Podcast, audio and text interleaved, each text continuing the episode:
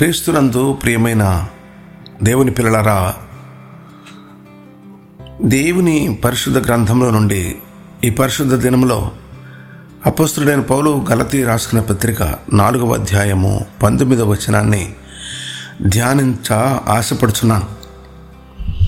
ఈ మాట నేను చదువుతాను గమనించుదాము. గలతీరుకు రాసిన పత్రిక నాలుగవ అధ్యాయము పంతొమ్మిదవ వచనము. నా పిల్లలారా క్రీస్తు స్వరూపము మీ అందు ఏర్పడు వరకు మీ విషయమై మరలా నాకు ప్రసవ వేదన కలుగుచున్నది. క్రీస్తు స్వరూపము మీ అందు ఏర్పడు వరకు. ఈ మాటను జ్ఞాపకం చేస్తూ అపుస్తుడైన పౌలు మరి విశ్వాసుల విషయమై తనకున్న వేదనను ప్రసవ వేదన అంటున్నాడు. మానవుడు ఈ ప్రపంచంలో పొందే ఏ నొప్పి కంటే ఏ బాధ కంటే మిక్కిలి అయినదిగా ప్రసవ వేదన. మరి డాక్టర్లు చెప్తూ ఉన్నారు దానంత వేదన దానంత నొప్పి మరొకటి లేదని. అతడు ఈ విషయమై ప్రసవ వేదన కలిగి ఉన్నాను అంటున్నాడు. క్రీస్తు స్వరూపము మనలో ఏర్పడాలి ఒక విశ్వాసికి. అవును కదా పుట్టిన ఒక బిడ్డ ఎదుగుతున్నప్పుడు వయస్సులోనూ తన ఆకారంలోనూ ఎదుగుతూ ఉంటే ఆ తల్లిదండ్రులకు ఎంత సంతోషం. అలా ఎదగని బిడ్డ అంటే వారికి ఎంతో దుఃఖం.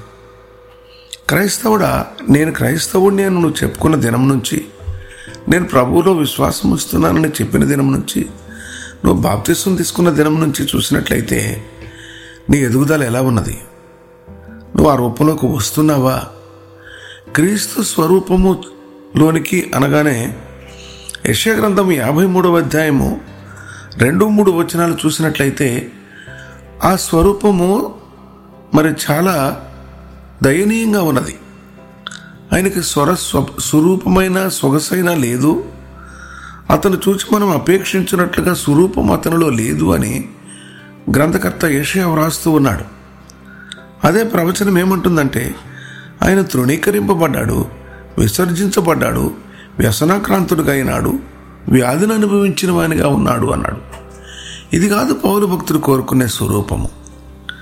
ఆయన కోరుకుంటున్నది బాహ్య రూపము పై రూప- రూపము కాదు కానీ మరి అంతరంగ స్వరూపము ఆత్మీయ స్వరూపము పౌలు భక్తుడు ఆశిస్తూ మరి గలతీ సంఘాన్ని జ్ఞాపకం చేసుకొని రాస్తూ ఉన్నాడు. ఆయన తన సాక్ష్యంలో ఏమంటాడంటే అదే గలతి పత్రిక ఆరో అధ్యాయం పదిహేడవ వచనంలో నేను యేసు యొక్క ముద్రలు నా శరీరమందు ధరించి ఉన్నాను అంటున్నాడు. ఆయన యేసు చేత యేసు రక్తము చేత ముద్రించబడిన అనుభవం కలిగిన వాడుగా ఉన్నాడు. నీవు నేను ఎలాగున్నాము? ఈ మాటను జ్ఞాపకం చేసుకుందాం.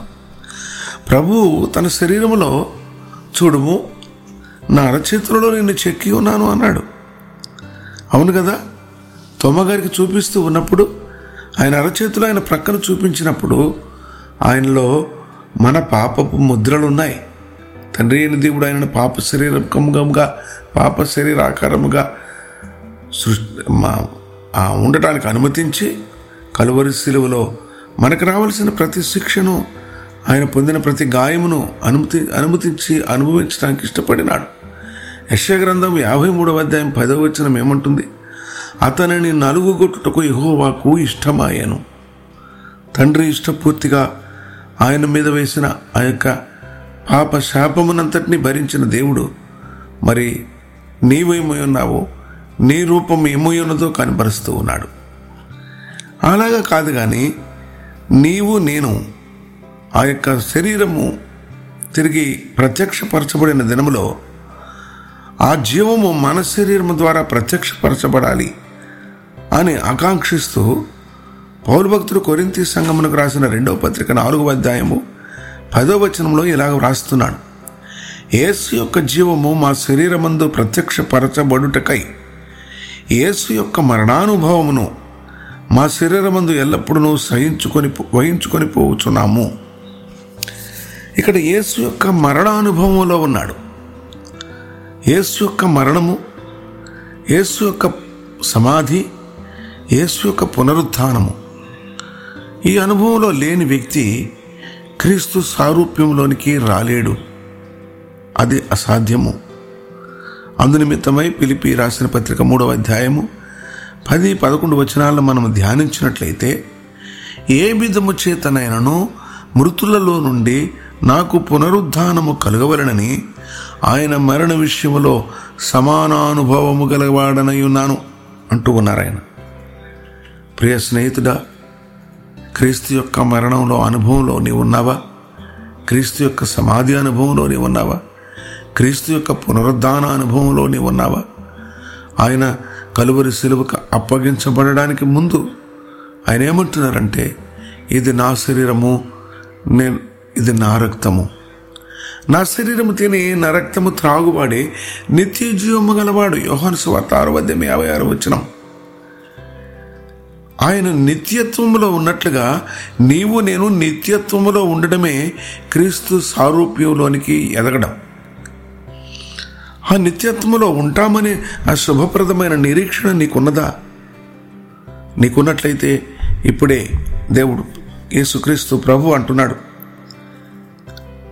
ఆయన శిలువ మరణము పొందినంతగా తనను తాను తగ్గించుకొనెను. తనను తాను రిక్తునిగా చేసుకునేను. విధేయత నేర్చుకునేను. ఏ విధేయత నేర్చుకున్నావు? ఎక్కడ సంఘంలో నీ విధేయత కనబరుచుకుంటున్నావు? నాయకత్వం కావాలి గొప్పతనం కావాలి హోదా కావాలి లోకం కావాలి. అది కాదు సారూప్యంలోనికి రావడం. అలాంటి స్వరూప్యంలోనికి రాలేకపోయినట్లయితే ప్రియులరా అతను అంటున్నాడు మీకు అది వచ్చే వరకు నాకు వేదనే. సంఘమును కూడా యేసుక్రీస్తు ప్రభు తన స్వరక్తముతో దాన్ని శుద్ధిపరిచినప్పుడు ఎపిసి పత్రిక ఐదు అధ్యాయం ఇరవై ఆరు ఇరవై ఏడు వచనాల్లో ఏమంటారంటే అది మచ్చ అయినను మడత అయినను నిష్కళంకమైనది మరి ఏది కూడా ఉండకూడదు. ఆయన ఉన్నంత పవిత్రంగా ఉండాలి. సంఘములో అంగముగా ఉన్న నీవు ఎలా ఉన్నావు? నేను ఎలా ఉన్నాను? పరీక్షించుకోవలసిన సమయం మనకు ఆసన్నమైనది. ఈ- ఈ సమయంలో మనం ఒకసారి జ్ఞాపకం చేసుకుందాము.